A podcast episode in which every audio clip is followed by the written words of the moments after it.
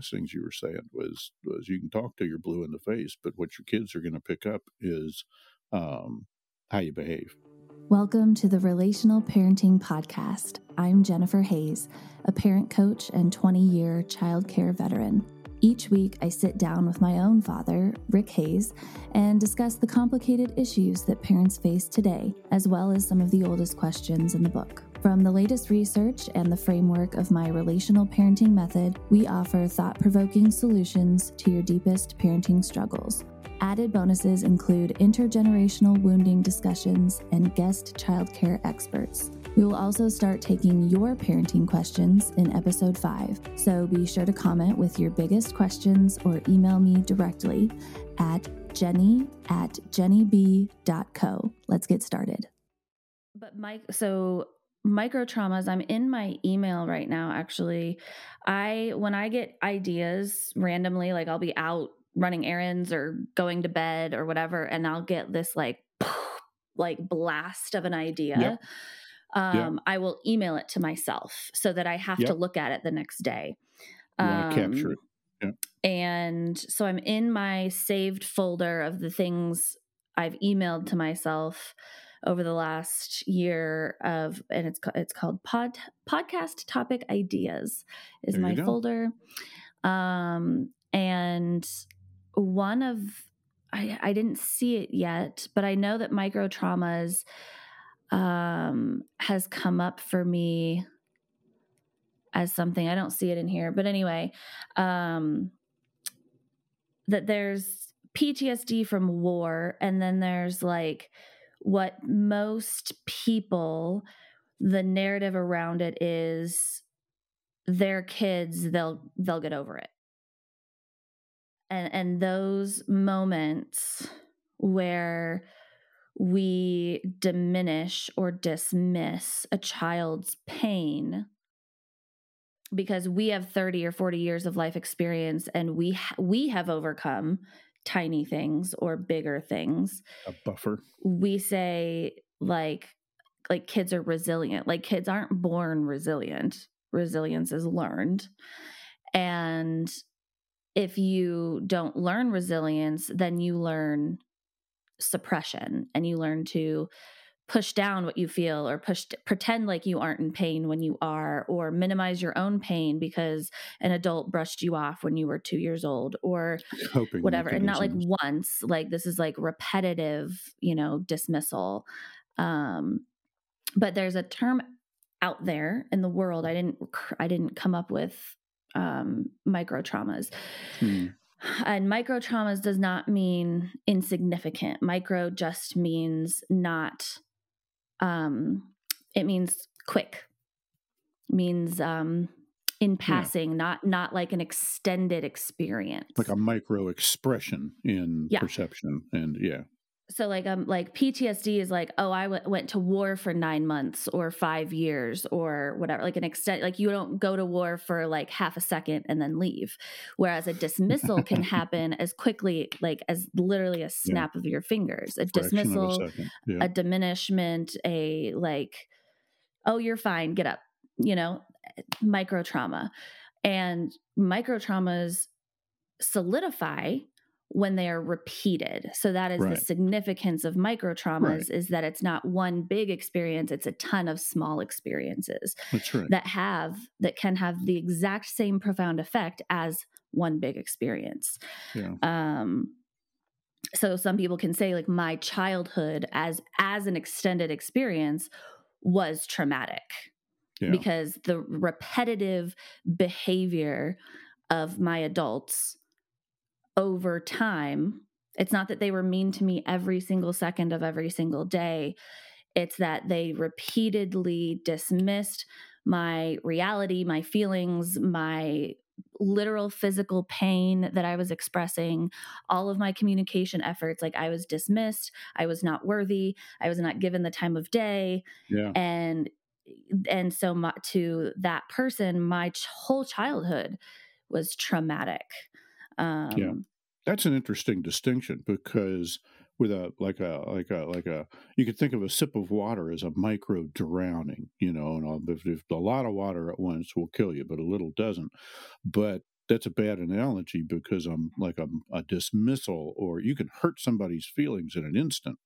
Mm-hmm. and it's and it's not and it doesn't just go away. It's the self talk it's the you know it perpetuates itself in the head like accumulation of plaque in a blood vessel or you know it it sticks yes it, it like cholesterol. You don't have a heart attack or, yeah.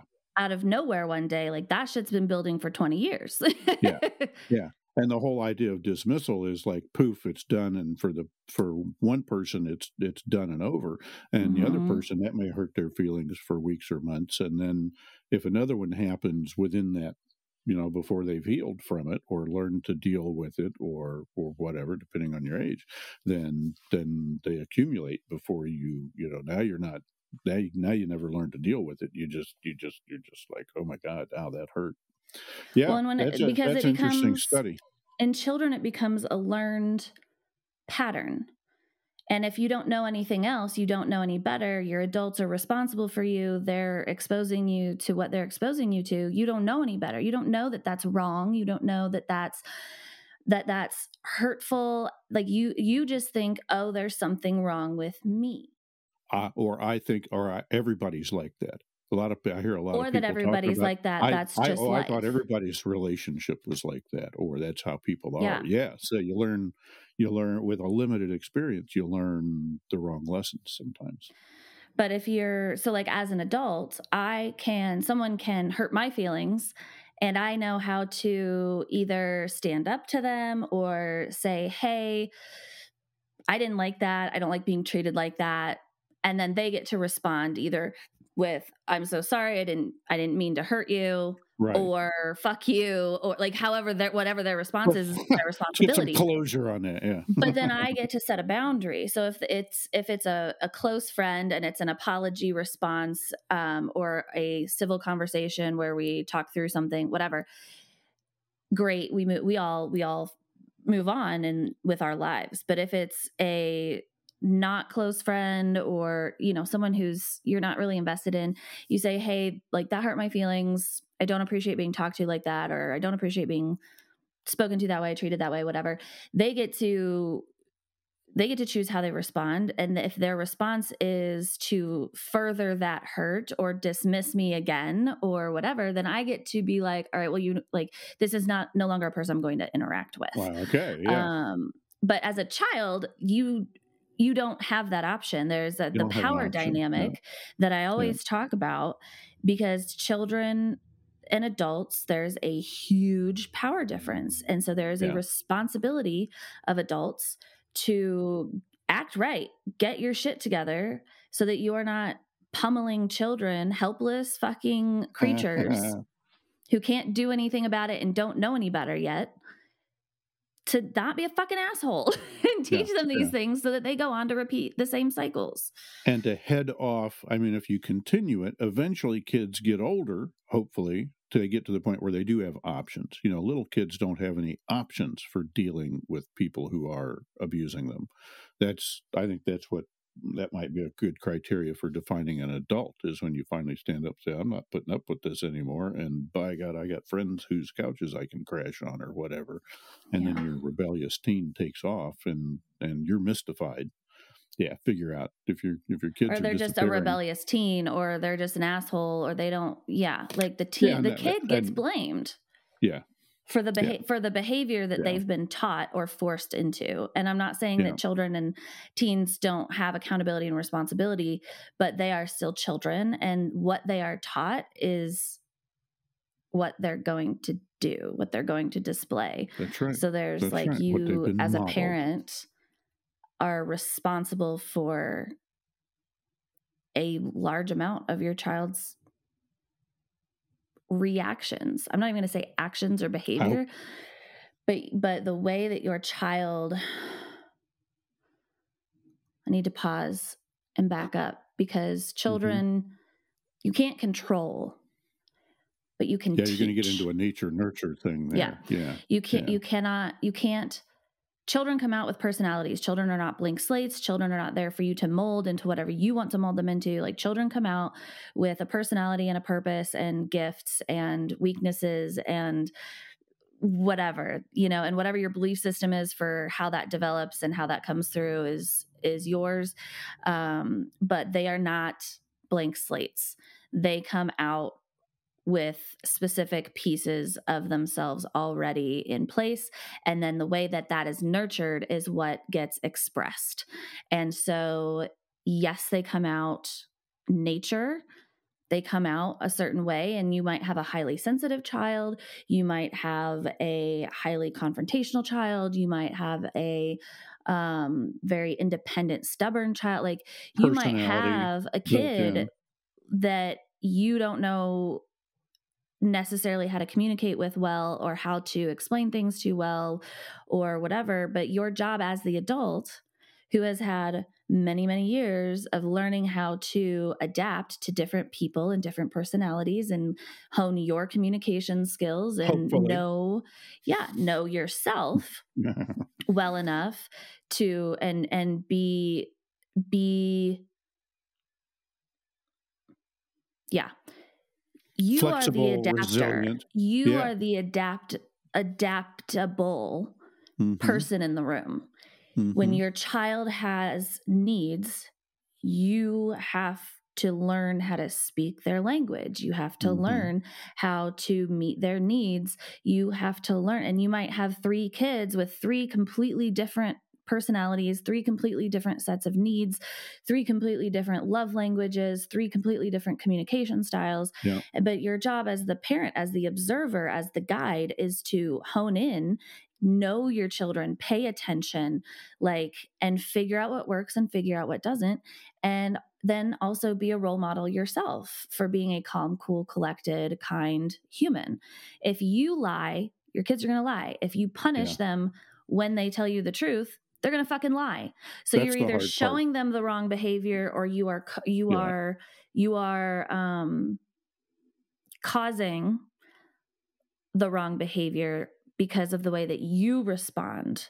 Yeah. Like kids are going to make mistakes.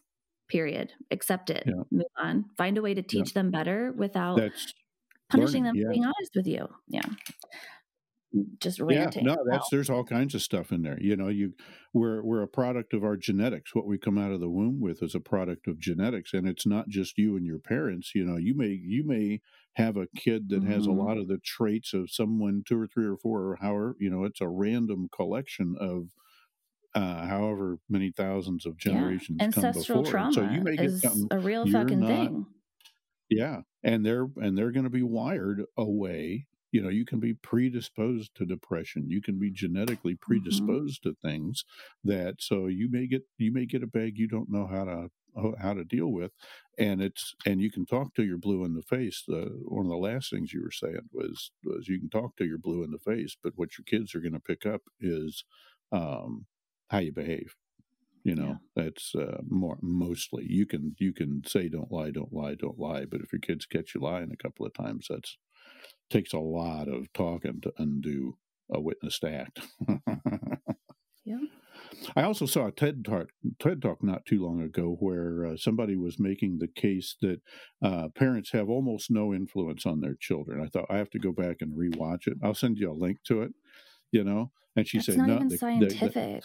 I know, I know, like, but it was, but it's an interesting argument where you, the kids are in the world, things are going to happen to them. You're there to guide them. How do I process all this stuff going on? Well, yeah, that world? I agree with right you know but i think i think she was kind of coming from a place of yeah home is well regulated and well educated and and you know everybody's trying to become enlightened and i think it was kind of in an ideal uh, she was talking about kind of an idealist environment i'll send you the link if you get a chance take a look at it it sounds like maybe the argument was not that we that you as a parent have no influence on your child but rather that no, yeah. we are ne- not here like what I just said, we are not here to mold yeah. them into anything. They already yeah. are something. Yeah. Our job is to guide them, not to turn them into anything, but to make them, but to teach them how to be resilient to the difficulties of physical reality, Show to teach them emotional intelligence and how to deal with the thoughts in your head and Yeah. how to overcome and how to get like our last episode how to get out of your comfort zone and what you know the importance of importance of character traits and you know muscle building and and integrating like the mind body and spirit like you you're born into a world as someone Mm-hmm. Mm-hmm. right but you don't have any skills to survive so i have i come here with a personality and gifts and goal but i have no i don't know how to find food i don't know how to skills. That's an change my diaper i don't know how to Yeah. Keep going when times get hard because all my brain does is go is shut down and go like hide run like get away because something Yep. is scary like there's like a rabbit. we're here to teach and to be guides. We are not here to mold and force and coerce and make them do things or be things or whatever. And there is like, there's a woman on who does TikTok videos that I think is hilarious. And she plays two sides of a role playing scenario where she's she plays herself the mom Oh, and then she- she yeah. plays a stranger um, or random person who makes comments out in public. Yeah. and sh- and one of my favorite ones is oh, I can't believe you let them do that in public. And, and it pans and it switches over to her as the mom and she goes, "I'm I'm sorry, let Did you say let them?" Like as if I have any control over what they choose to do in any given moment. Like we like that that's where it's like stop the goal of parenthood isn't to control your children. Yeah. That's not the point. And you can't. That's what she was trying to say. I'm I don't know. I haven't watched it. We should You put some links like that in here. Control every little thing in your life and you can't control children. Children Yeah. are free autonomous creatures that are just they come out just trying to figure out how to survive.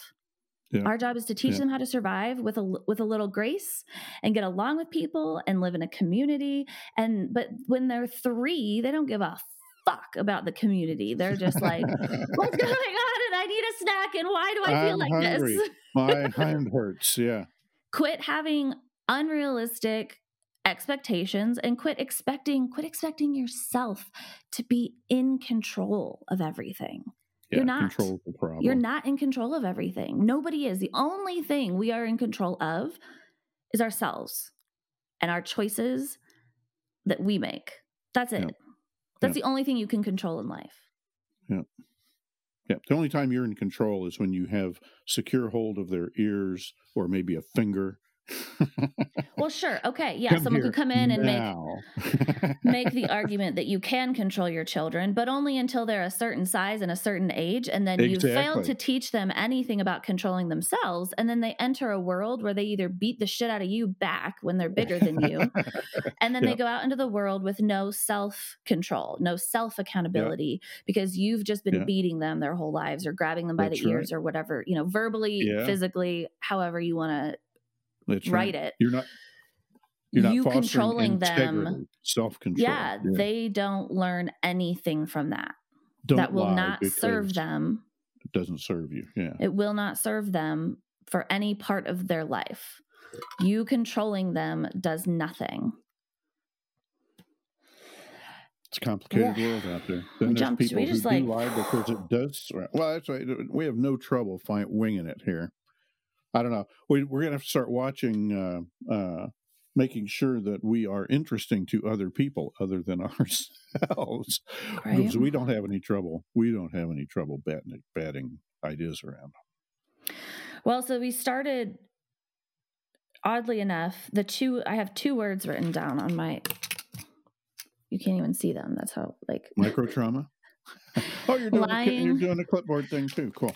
yeah, I finally had to um I used to just have a piece of paper on like a little thing right here that I would kind of and then I was like I was trying to be a little more like poised and I don't know whatever but then I was like I want to write things down and I just need to so Yeah, I have to take notes But- while I. Eventually, we're going to need teleprompters. I think.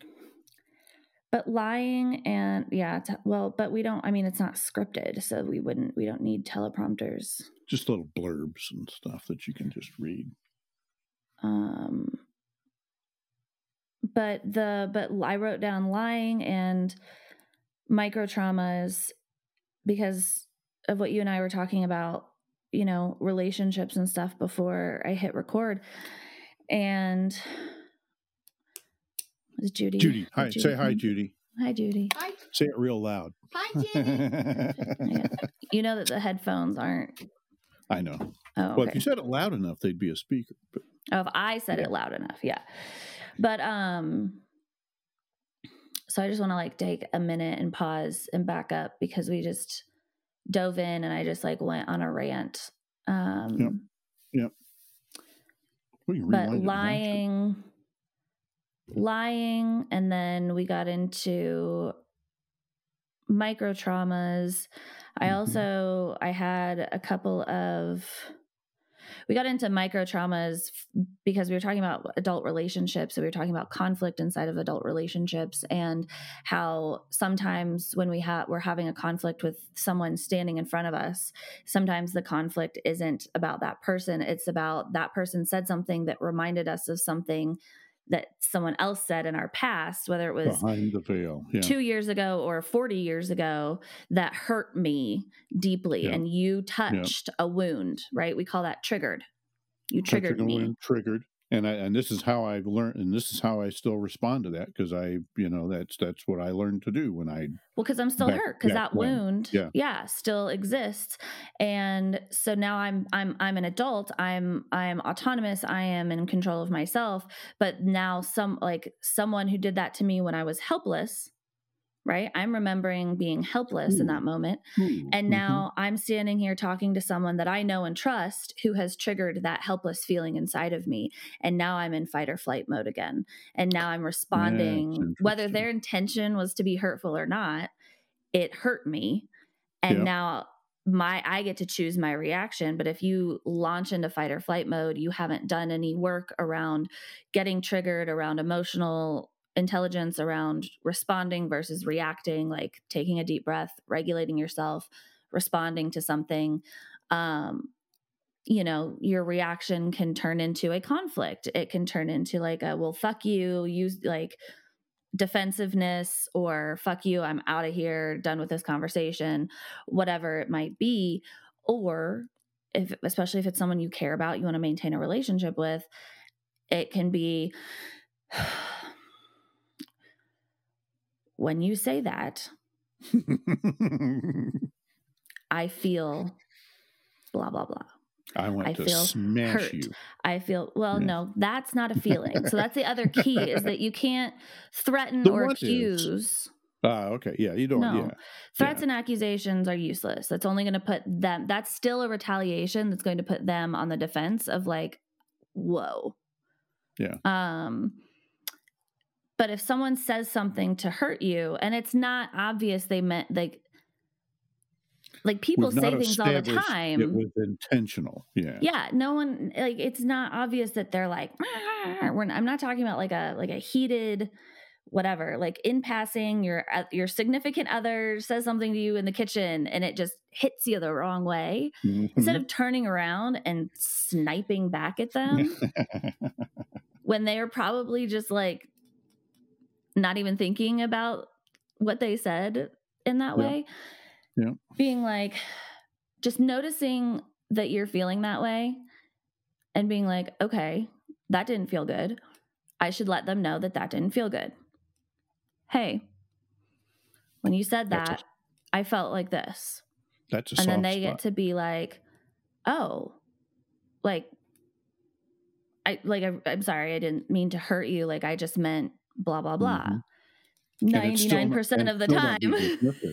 you know, and don't yeah. be dismissive. It's like uh, everybody. So it's good if everybody recognizes that everybody has micro traumas and little things that'll trigger them, and don't react initially to things.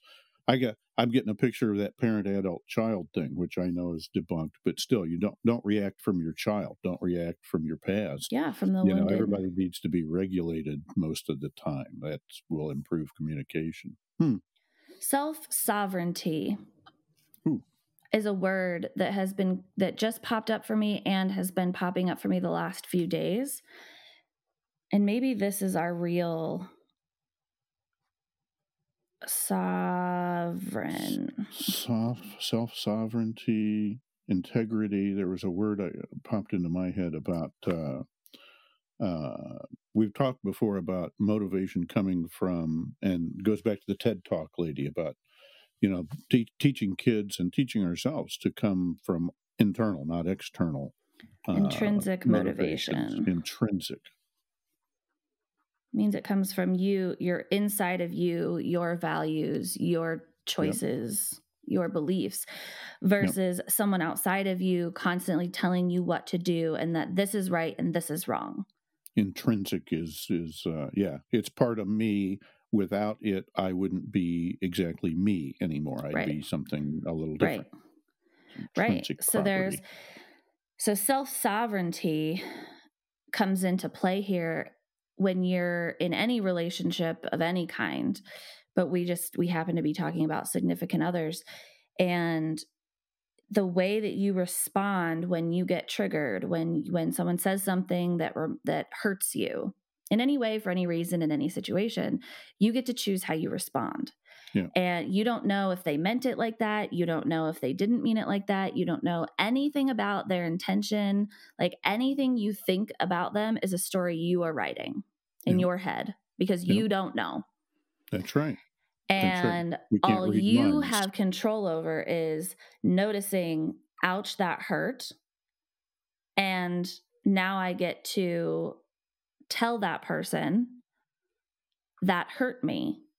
And I don't yeah. have control over how they respond to that. I don't have control whether or not they apologize. I don't have control whether or not they explain themselves. I don't have control over knowing if they meant it to be hurtful or not. I don't have control yeah. over whether they lie. I don't have control of like I don't have control over anything anyone else does.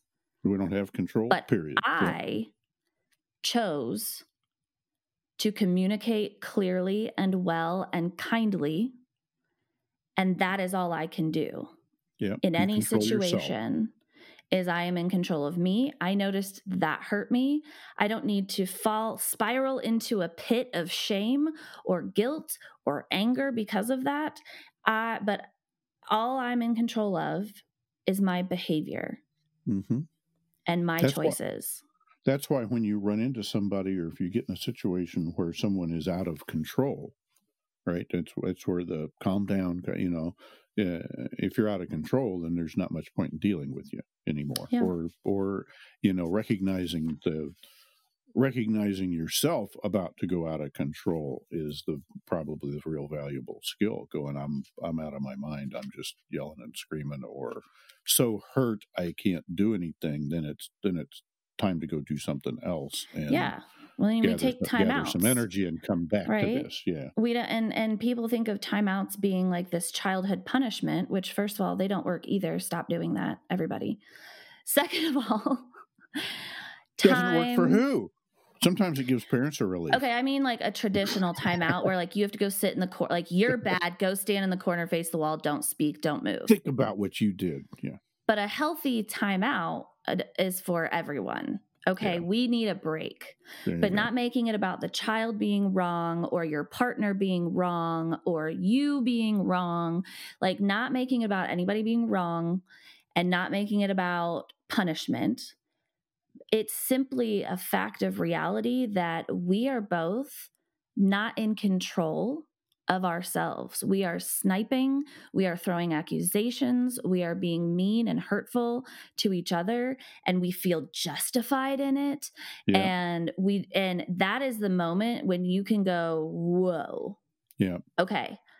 This is not a productive conversation anymore. The only thing happening here is we are trading hurt and yeah. seeing who can hurt each other or Producing who can come out on top. Yeah. Right. Yeah. So this is the moment where we need a break. We both need to pick something to go do and say, we'll come back to this in 20 minutes or we'll come back to this in three days.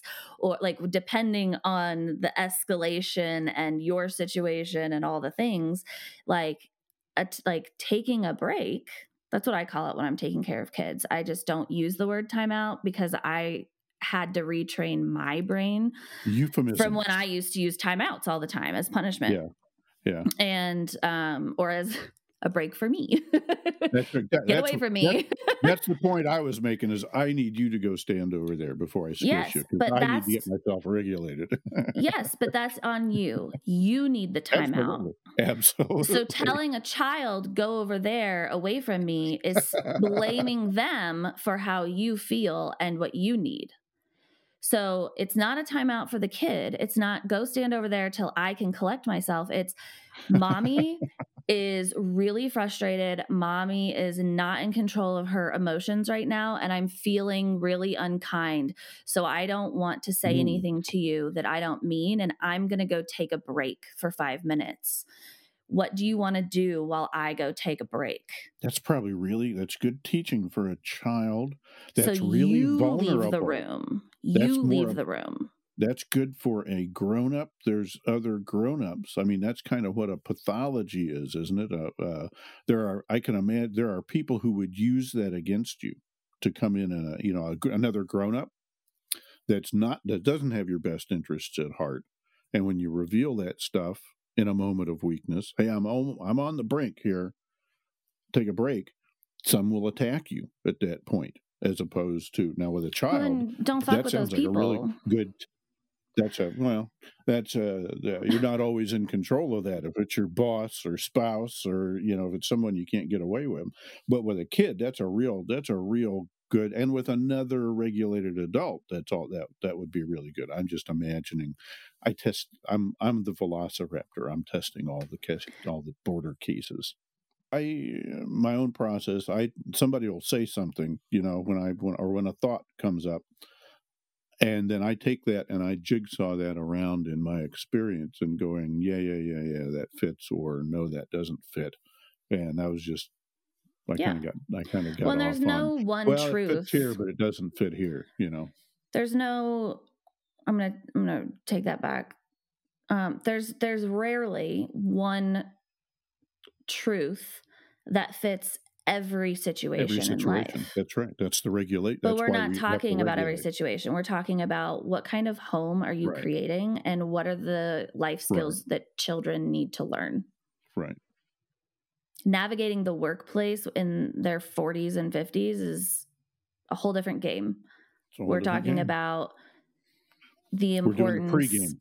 We're doing yeah, the pregame. the importance they can, of building their foundation of relational skills, healthy emotional mental skills, so that when they do meet the big bad boss, they can work through it, work uh, overcome it, or leave if it's toxic. Like Yeah, there are options instead of I'm wrong, I'm bad, I'm shitty, I'm the like blaming themselves for everything that happens to them because it, other people and other situations occur whether we're there or not. It's not our fault. Like I said, we are the only responsibility we have is self sovereignty. How are you showing up? How are you behaving? What choices are you making?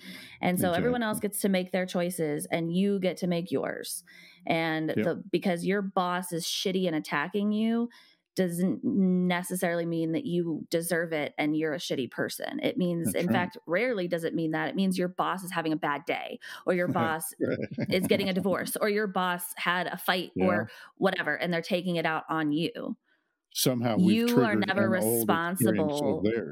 Yeah, You are never responsible for someone else's behavior. there you go. That's a good thing. That that and that's what we're teaching our kids. That's what you want to teach your kids is to recognize when recognize those things when they see them. Well, and so often kids are blamed for how their parents are feeling. You're pissing me off, go to your room. You are disrespecting me, go to your room. You like it's it's the ki- kids get hmm. blamed Yeah. for parents' behaviors, feelings, actions.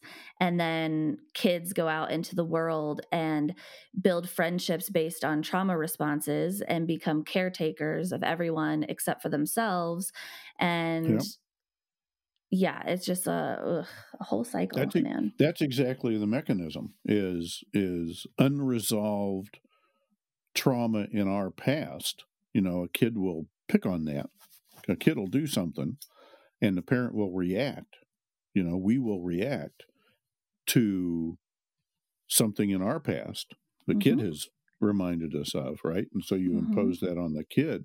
And so that's that's exactly why the Civil War is not over, you know, because of unresolved stuff we're carrying around that stuff in our parents what is it stuff in our parents backyards are in our front yards and end up in our what's kids in the parents yard. basement is in the child's basement, front that's yard it. that's it that's it. And so that's how that's how that stuff gets perpetuated. And so, mm-hmm. like we've been saying, uh, dealing with some of your own stuff and dealing with your kids. The way I've learned to look at it is dealing with your kids is a most people like and want to take care of and do a good make their kids successful you know impart as much mm-hmm. of their good they every, everybody thinks they're raising their kids the way kids ought to be raised you know? Yeah. But that's uh that's an that's what makes this so hard so everybody's like yeah. Well we're raising our kids this way it's like that's right and this is the right way by the way and so that's and, but it's an opportunity when your kids do something that does trigger you, that's a real chance for you to grow too. You know, back to something you were saying yeah. before is don't think you know it all. You know, take that as an opportunity. Why why did that upset me? And do a little growth of your own while you're parenting.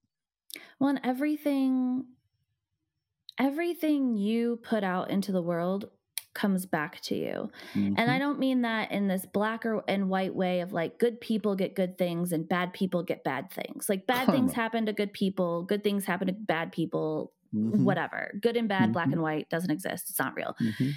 What I'm what that means to me is you put out into the world the choices and behaviors and energy that you would want to receive yourself.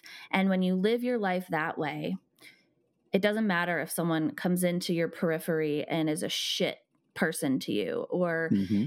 does something to try to manipulate you or, you know, whatever. We're all going to meet bad situations. People are going to die that we love. We're all going to have struggle and hardship.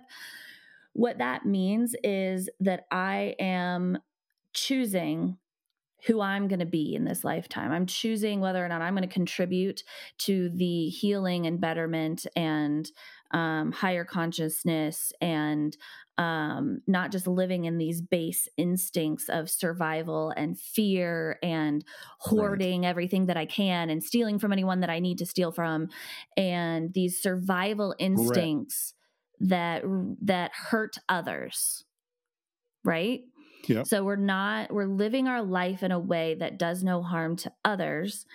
And oh my God, the other place that I was going with this is whatever your belief system is, my this is mine and it's and it's not just this random belief it's the it's I have witnessed it. I've witnessed it for myself. Yep. Like experience. Like, this is my experience. Yeah. So, and I've witnessed it for other people, but but children and the world around you will. It, everything is a mirror. Mm-hmm. Everything in the world is connected. Your action causes a reaction in the world in some way. Everyone else's actions cause reactions.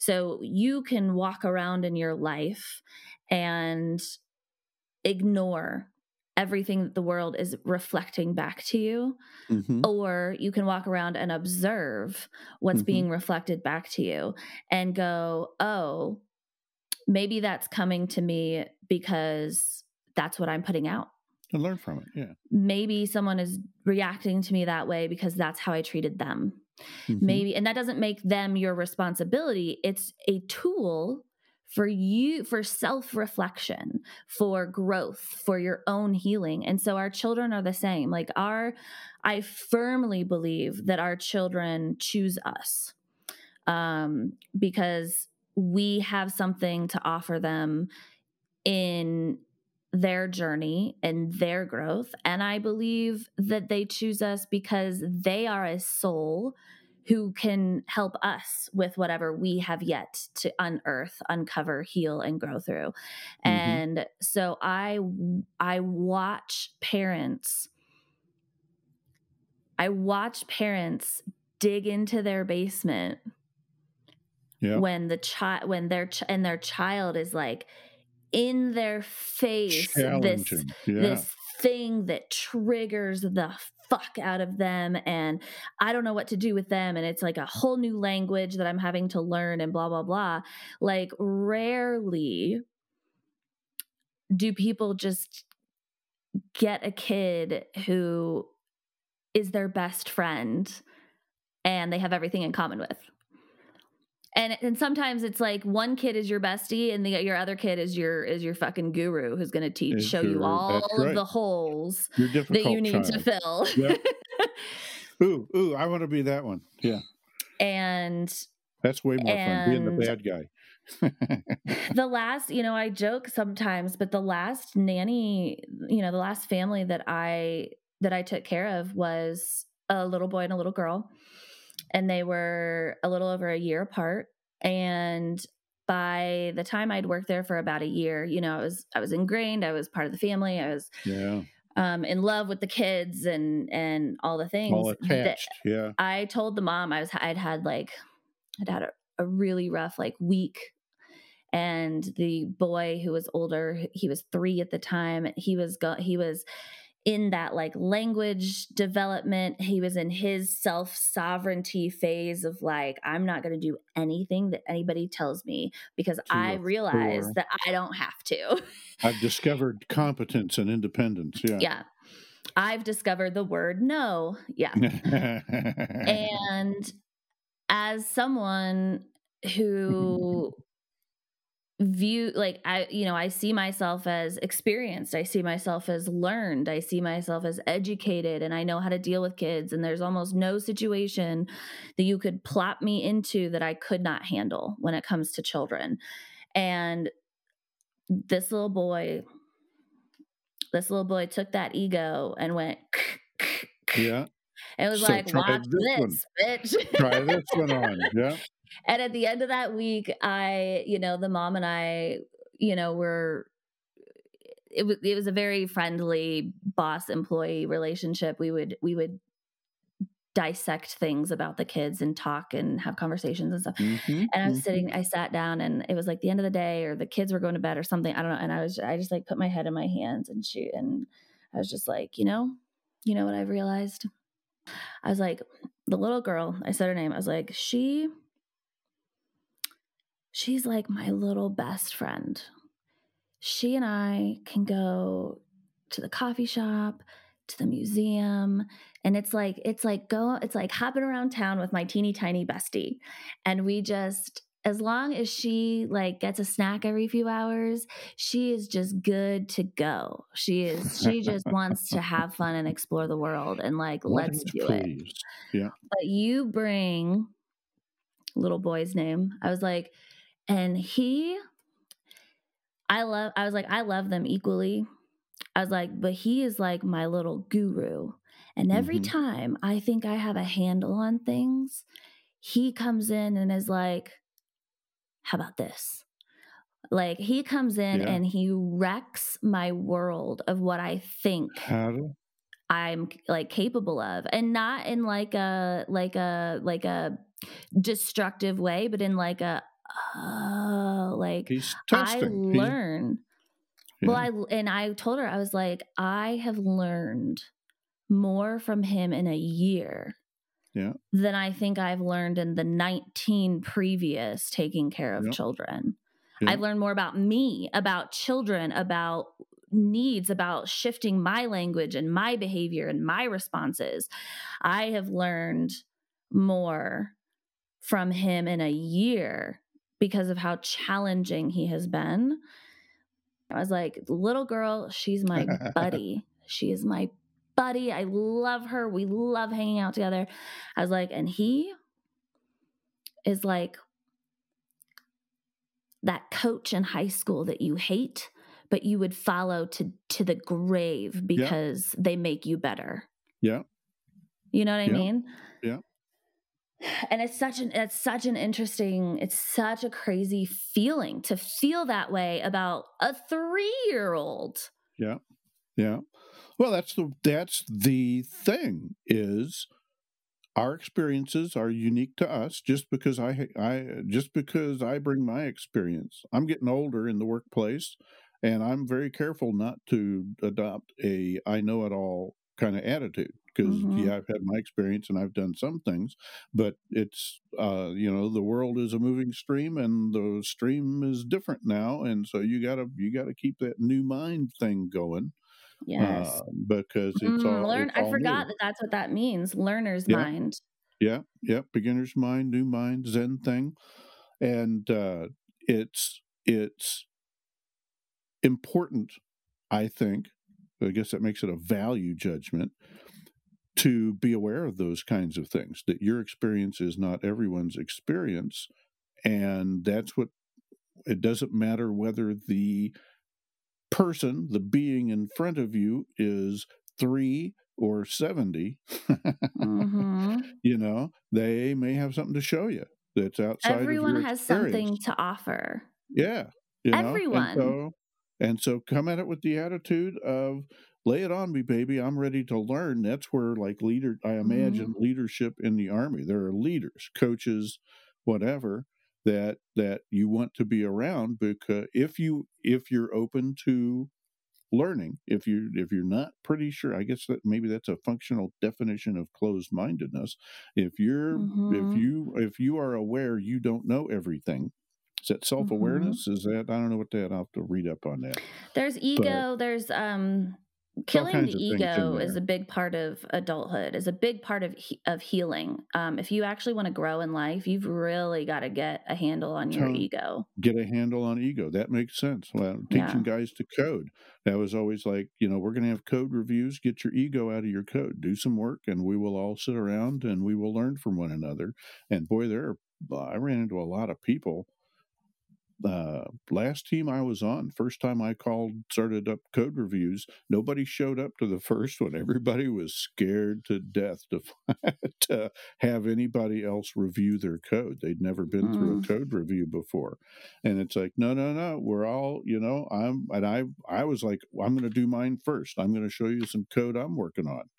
And you guys just, we will, it'll take 50 meetings, but we will all come to a consensus on best ways to do things with this team. You know, we're not gonna we're not gonna change that, the world. That right you know? there.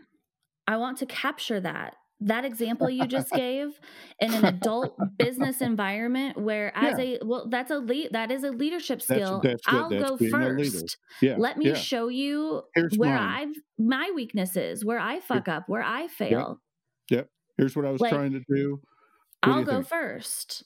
Yeah. Like being a leader is is not standing in the White House and commanding an army to go do things that you yourself would never do. Yeah. Being a leader is I'll go first. Watch me watch me fuck it up. Watch me not be perfect. And this is where parenting, this is a huge parenting philosophy that I teach people is like, if you are the parent and you expect your child to behave a certain way, to develop a certain skill, to do something in a certain way, and you yourself are not doing it that way, or yeah. you yourself are not leading the path, going first, um, right. or showing your kids that failure is okay or that no one is perfect, everybody makes mistakes.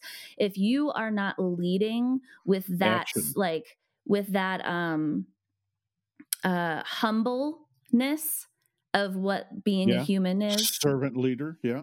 If you just just fucking pound into your kids that you need to be perfect and you need to do everything right and blah, blah, blah like oh my god you're gonna fuck up your kids so much but you are not being a leader you're being a dictator and nobody manager. respects dictators. There is only fear. Yeah. And when they yeah. get older, your kids aren't going to want to talk to you. Your kids aren't going to trust you with anything. They're not going to talk to you about anything. Yeah. And you're going to be like, "Why? What did I do? Why do you treat me like this?" Ugh, and guilt trip them, and it's your fucking fault. And man, I am on one today.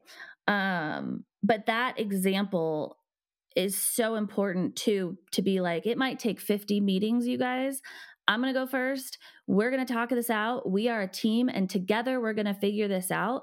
And We're that gonna figure out the best way to do things. that yeah. is the family dynamic that creates happy, resilient, honest, capable human beings. If you and your parenting partner or whatever family dynamic you have created with the children that are there, if you are not a team where you appreciate everyone's strengths exactly. and give grace to everyone's weaknesses and come together and bolster each other and make team decisions and talk with your kids like together as a team as as respected parts of the team not Yep. just we're the parents and this is how it's going to be Yep. like yeah, I'm not big on every once in a while parenting.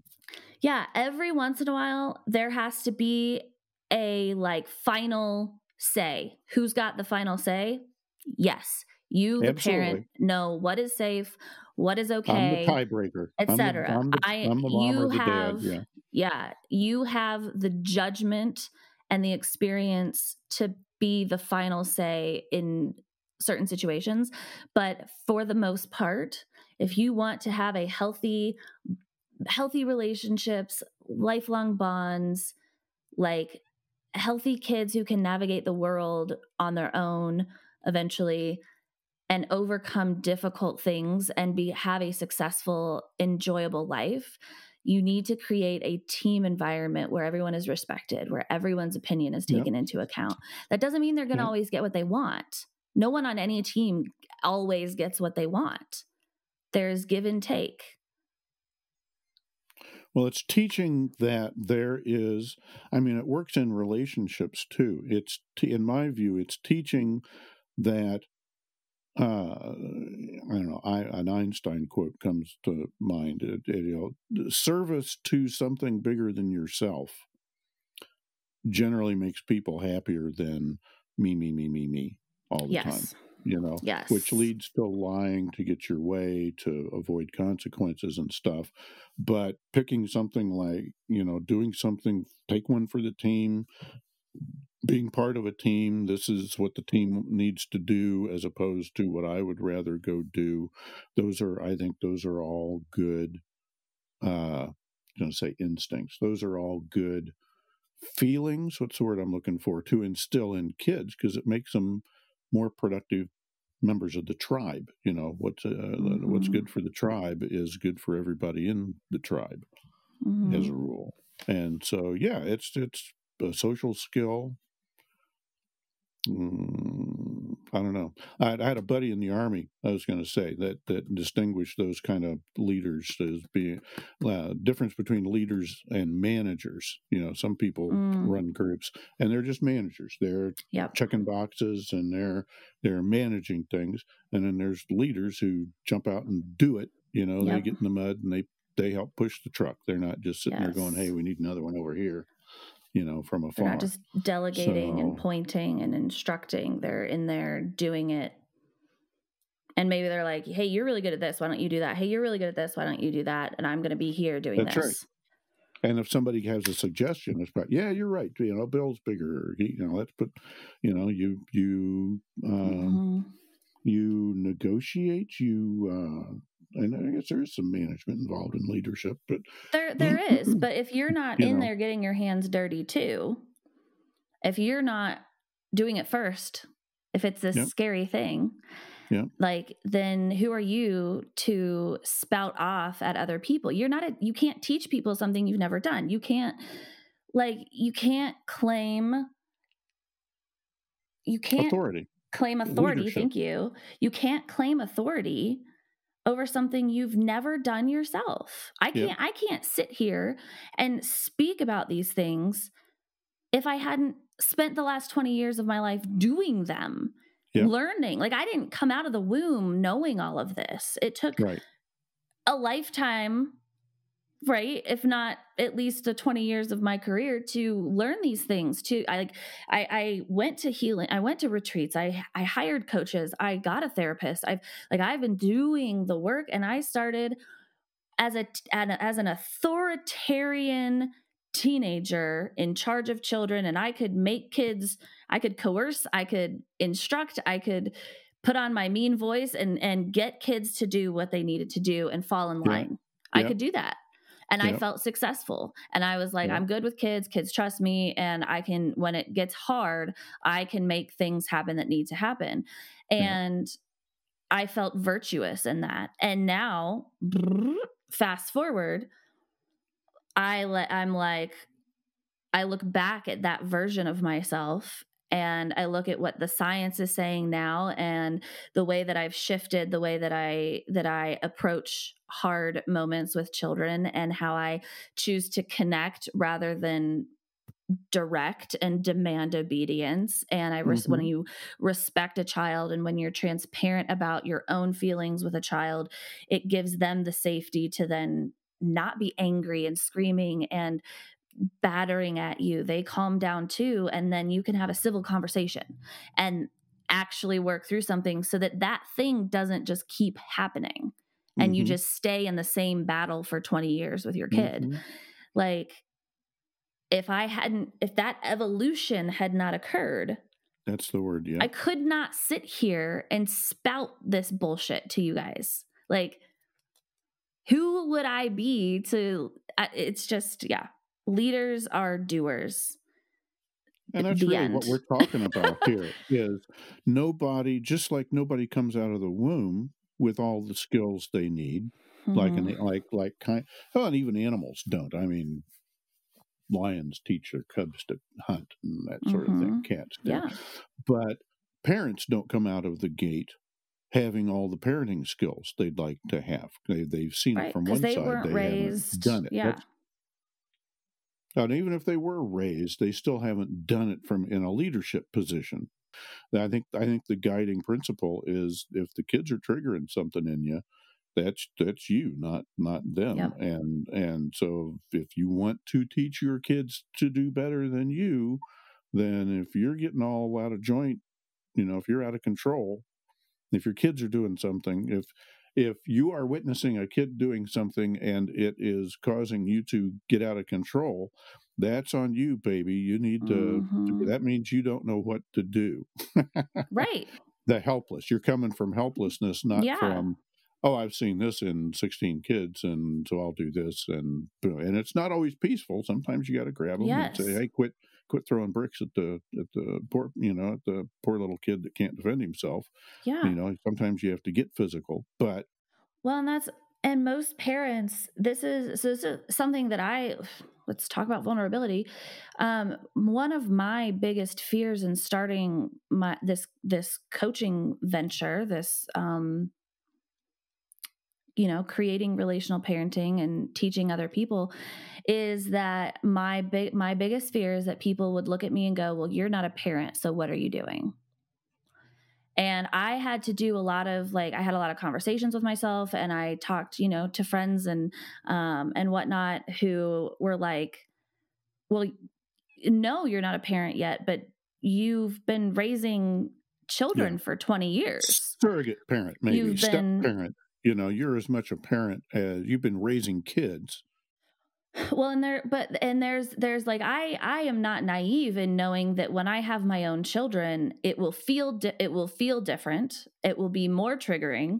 And there will yeah. be things that i that i come up against that i'm like different buttons to push. Yeah all the buttons. But i have raised but i have raised hundreds or i have helped raise hundreds of go. children and not just mine in my tiny little bubble of a world.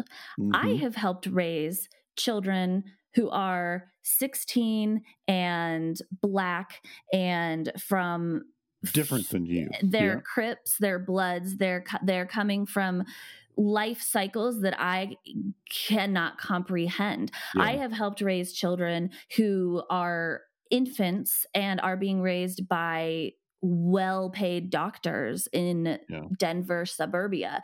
I yeah. have helped raise middle class children in a preschool. I have helped raise Indian children, Asian children, black children, white children. I, like I have helped raise, and I mean Indian as in India. I'm not replacing Native American. I just want to make that very clear. Um, Mhm. like I have Hispanic children, and I have been in those communities, and I have been in. I've done it in churches. I've done it in preschools. I've done it in juvenile detention facilities. Like, and I had, and I sound very confident when I'm talking about it now, but that took months Yeah. and months of mindset, if not years, of Experience, mindset Yeah. and rem- and going back and looking through my resumes and being like, no, I've fucking done this shit. Yep. I have Yep. run, I have been in charge of, I have been I have corralled 16 2-year-olds on my own. I remember we have to wrap this up and I have Has it been that long? one more thing. Wow. Okay. But I, when I first moved to Colorado, I interviewed for the uh, national. I'm trying to remember. It was a fe- it's a federal facility here in Denver, and it's um they house the national 911 one of Oh. one of four national government 911 facilities. So it's the Wow. 911 that the government calls, not people. Like you can't call this 911 Oh, facility. I have a I This have is- a flood. I have a this tornado. is government emergency 911 and Oh. so it's like it's like a big deal you've got to be able to handle stress handle um Yeah, yeah. impending doom and Changing remain things and yeah. calm cool collected etc now i didn't get that job strictly because of my student loans because i had so many federal student loans that they couldn't hire me because there was a um, conflict of interest that I could, if I got access to federal computer systems, that I could somehow mani- like do something Really? to yeah with my student They're loans. not segregated. Wow, you'd think the I mean, this was like- this was like a- different. Background checks, like they went and visited neighbors from my childhood type oh, that's shit. A, that's a security it's clearance. Federal, yeah, this like oh yeah, it was a full blown security clearance. So, but anyway, Oh, okay. I interviewed with three very intimidating suits, all men, Sure. alone, at a steel table in a white walled conference room. Dead serious. And We're not and then- interested in jokes. Yeah. and when I and when I drove into the federal facility, I mean, it was metal detectors under my car. It was open your trunk, show me your ID. Like, uh, what are you here for? I had Um, forgotten that if I knew. Wow. And I was t- like 24. I was terrified, Sure. That, but that's the excited. purpose of all that. Yeah. So I get there, I get to the interview, I'm sitting in the interview, they're grilling me um about like how are you under pressure like you know what are you know what are some you know whatever typical interview three men vi- Describe a 24 time when you were under pressure and how did you handle it? Yeah. yeah 24 year old girl just like in my little suit just being like um i'm actually very calm cool and collected under pressure so which is why i was sitting there so um yeah. the the one guy was uh he was the ex director of the FBI as in national headquarters Holy cow. director of the FBI Wow. looked me dead in the eye and said what you just said he was like um tell me a time what was it oh he Yeah. made i was That's telling them about being a preschool teacher because that ha- was Yeah. my most recent job before i moved to, Den- to denver i was like i was a preschool teacher for three years and he looked me dead in the eye and said how would that translate to Exactly. staying calm on a 911 call Yeah. and I looked him dead in the eye and asked, Have you ever been in a room with 16 two year olds? Two year olds. And he just went- Yeah. And he just went, Okay. He got a, he got a he got a picture in his head. You had to you got to put that picture in their head. Yeah. I didn't answer. I just replied with another question. And I like that is a moment that will live in infamy in my mind forever. Yeah. Because exactly it.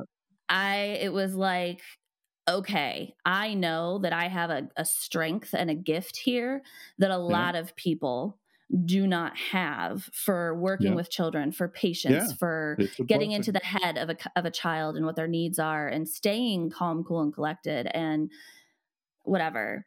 But getting done getting done what needs to get done as opposed to melting down and and collapsing into your own yeah, history you know but they're the whole point of God, the whole point of saying all of these things, oh, was to reveal my own insecurity.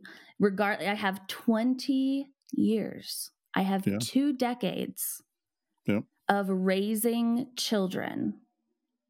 And I was, I was still terrified to put myself out there and claim my expertise Yeah. because I haven't born my own children yet.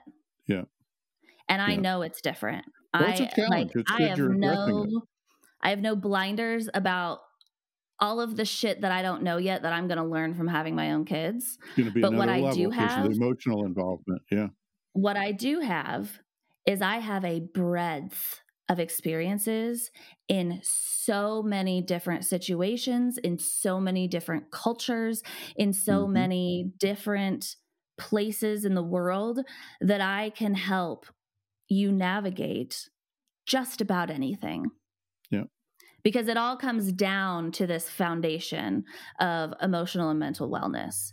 Everything Yeah. builds off of that. Every part of your life builds off of that. And so if we Yeah. have this foundation, all of those situations get taken care of. And so I no longer, for the most part, it still creeps in every once in a while that little voice Sure. of like, well, you're not a parent yet. What are you doing? Mhm. um, but very rarely. And I'm like, I know more and I've done more and have experienced more than pretty much any other parent on the planet who is currently a parent because you raise a child for 18 years and then you have adult children, right? People who are currently, yeah, people who are currently three isn't as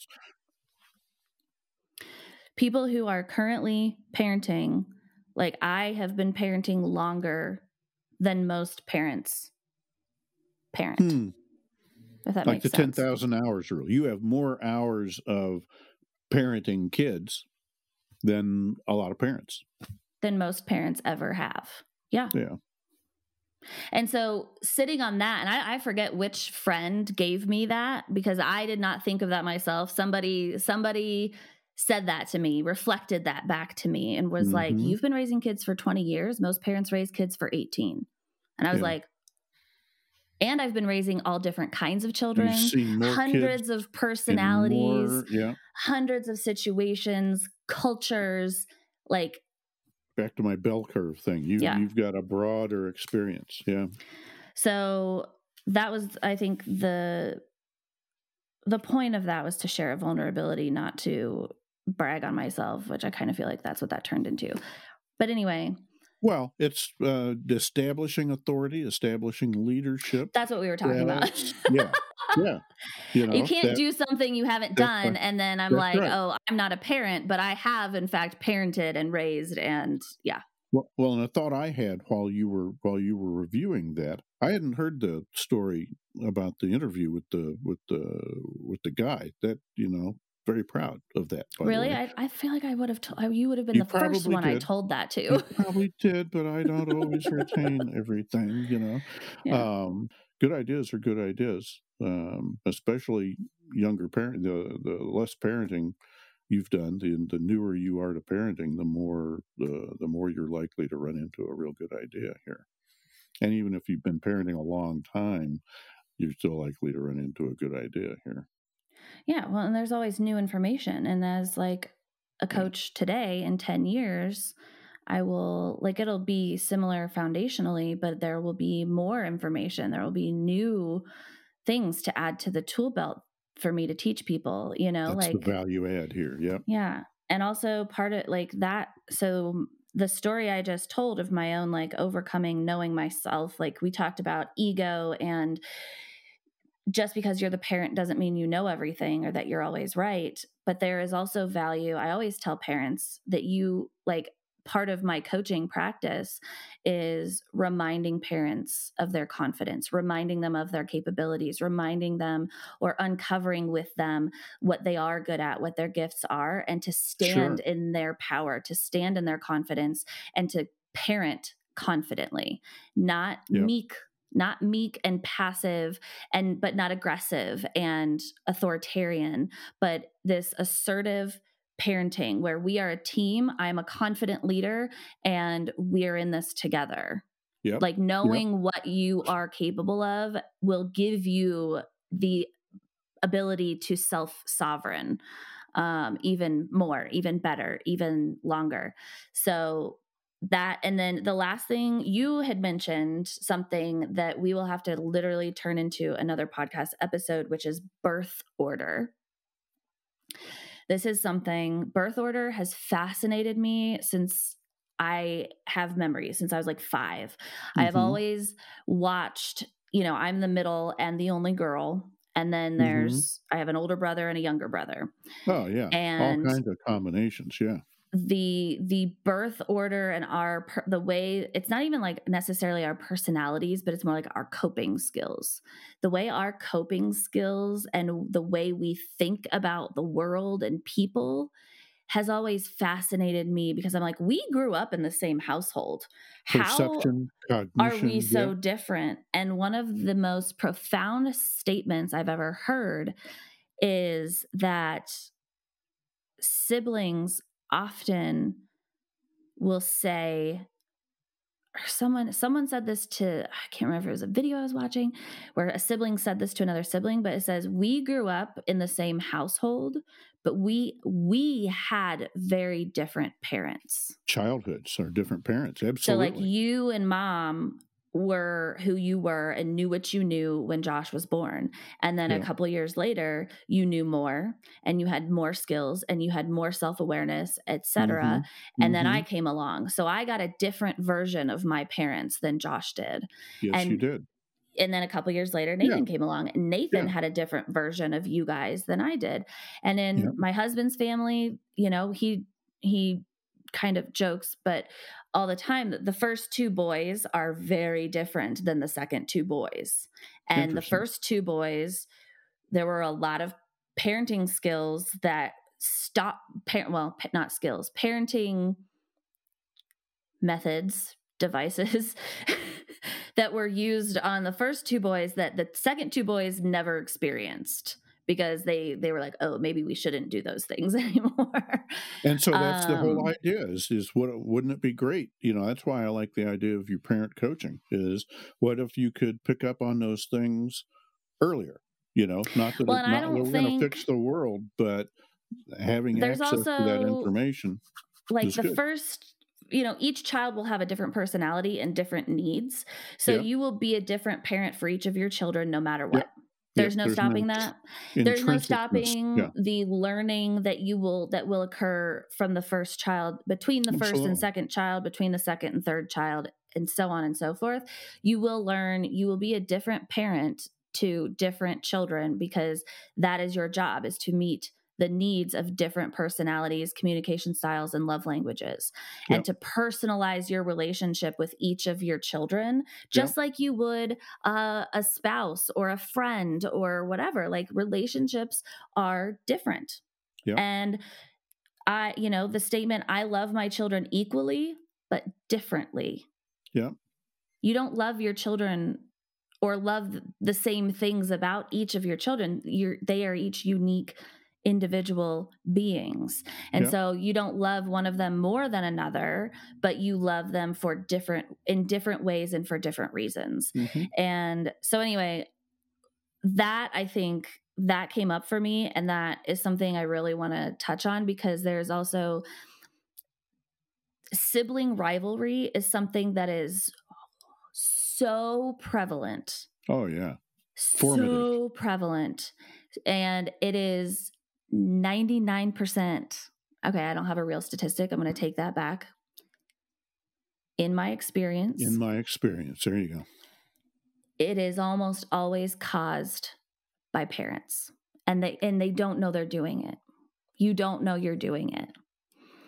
The way that parents treat the birth order. They treat first children differently than last children and everything in between expectations and, are higher the expectation the the way that that punishment is doled out the way that parents take sides in child related disagreements the all teamwork. like Yep. All of these things swirl into resentment of children towards their sibling or whatever. And it is a whole episode yep. of information that I want to talk about. So we can pick that apart. Rivalry will be there, Lord of the Flies, but the way a parent negotiates that through that with the kids. Conflict can, will be there. Rivalry can, is absolutely unnecessary. Can have a lot competition. to do with the way the kids deal with that competition. There, there doesn't yeah. need to be com- there. Like competition is created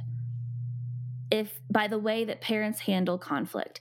Conflict is normal. Conflict with me and my husband is normal. Conflict mm. with inside any relationship is normal. Competition is not. Hmm. Competition oh, okay. is cr- created. We'll have to put that apart. We'll have to, we'll have to put, you know. Uh... Anyway, we should wrap up. Um, do you have any final thoughts on anything? No, I think that was that was kind of it. Gosh, this is fun to do, and uh, I I hope we're I hope I hope mm, I hope this is helping somebody. I you know I'm still interested. Let's get waiting to hear waiting to hear more feedback and uh, and uh, yeah, this is uh, this is this is really good. I think this is the right time to be doing for us to be doing this. This is a good thing. So we have we have birth order that that will talk about on an episode, and that'll be focused on how, how to not have sibling rivalry in the home. Um, and I have I do have an email from a parent that I want to talk about um, as a podcast episode. We're going to read the email. I have her permission um, and cool. discuss what she wrote in about. And then, which by the way, guys, like send us your stories we want to hear from you i want to know what you want to hear about i want like we are just i'm just picking topics off the top of my head um based on common stuff that we've run into what i'm interested yeah. in what i think people what i'm seeing a lack of knowledge around um, in parenting communities, etc. Uh, but like, if there's something specific that you have I don't care how specific it is or how broad it is. Like if you have a question uh, or there's something specific that you're working on in your home or wondering about or uh, a guest you'd like to see, a topic. Yeah, yeah. like or or a funny like I want to do like silly parenting stories too, like funny like funny stories or um anything. Yeah. So anyway, send us send us your stories, send us your questions. Um, the email is in the show notes, jennie at jenniebee.co. Um, so we'll do a birth order episode. We will do the parent write in email episode topic, and um, we're gonna have a dad on here, but he's not able to get on until September first.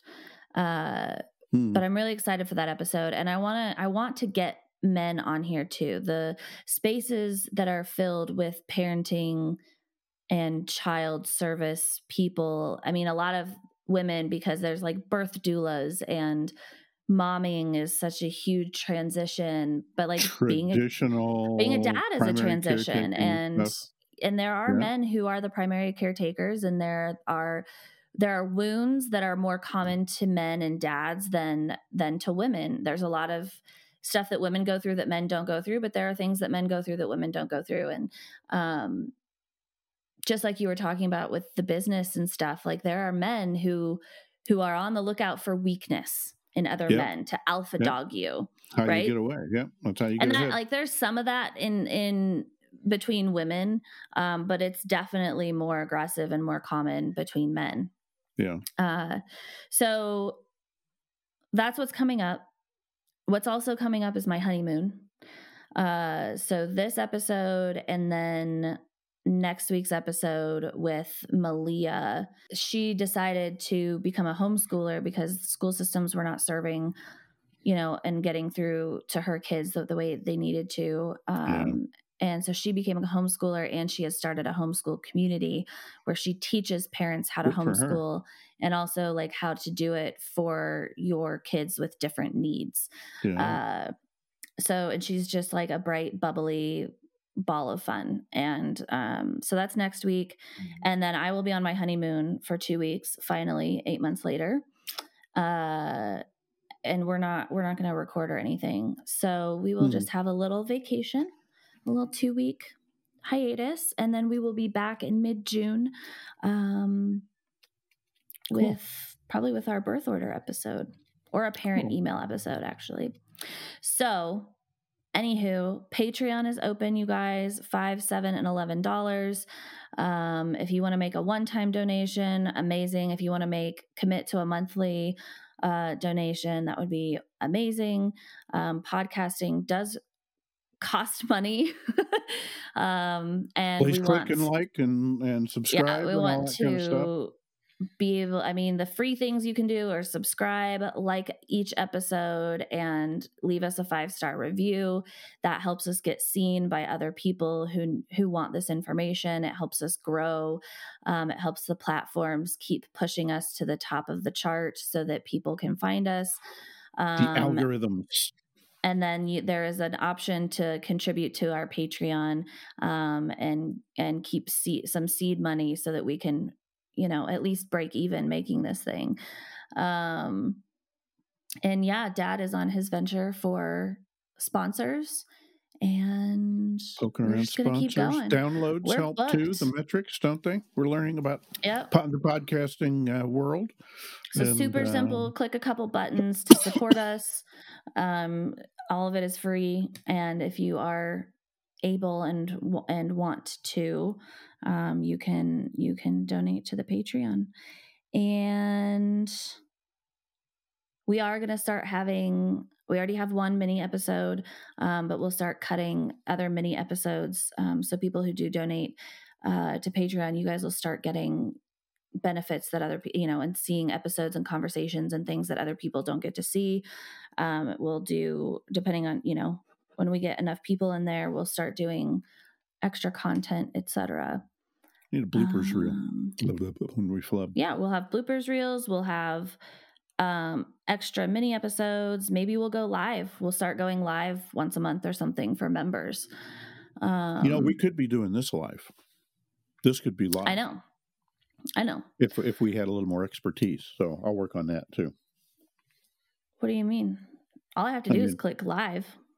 Oh, really? And it goes yeah. out, so we can just start advertising when we uh, when we tape. Yeah, but I'm going to make that a, a Patreon uh, benefit. Yeah. Yeah, but, but I mean, we still need to know in advance and let people know in advance. Oh yeah, schedule when take. we go live. So, yes. they, so so otherwise, there's no benefit to the live. Yes, you get to see the bloopers so in real time. Right. so I leave I leave most stuff in. I don't really I don't really. Eh, no, there's some bloopers. Mm, yeah. I don't cut too much. Look at the cutting room floor. Yeah. Sometimes if there's like a long pause, I cut those because it's like yeah. I'm like writing something and it's like 10 seconds feels like an eternity when yeah. you're like in conversation. Yeah. Like no, no one wants to just listen to like radio silence. Dead air. Dead yeah. air. Yeah. No dead air. Yeah. That's mostly what I cut. um but yeah. So cool that's what we're doing. That's what we're up to. S- email us. We'll see you next time. We'll see it next yeah. time. Yep. All right. Bye. Thanks, everybody. everybody. Well, did you learn anything new? Or have you heard all of this before? Do you agree with us, disagree with us, have a question? We want to see you in our inbox or via the Patreon page in the show notes. Tap on either link to send us your feedback, share your own parenting story, or support our mission of providing a connected community for all parents. And don't forget to hit subscribe so you never miss an episode. If you loved this episode, click on that little star and give us five of them so we can get visible to other parents who are looking for us. This is your weekly reminder parents, you already have everything you need inside of you. You are a strong, loving, capable parent. And here, you are never alone. I'll see you next week.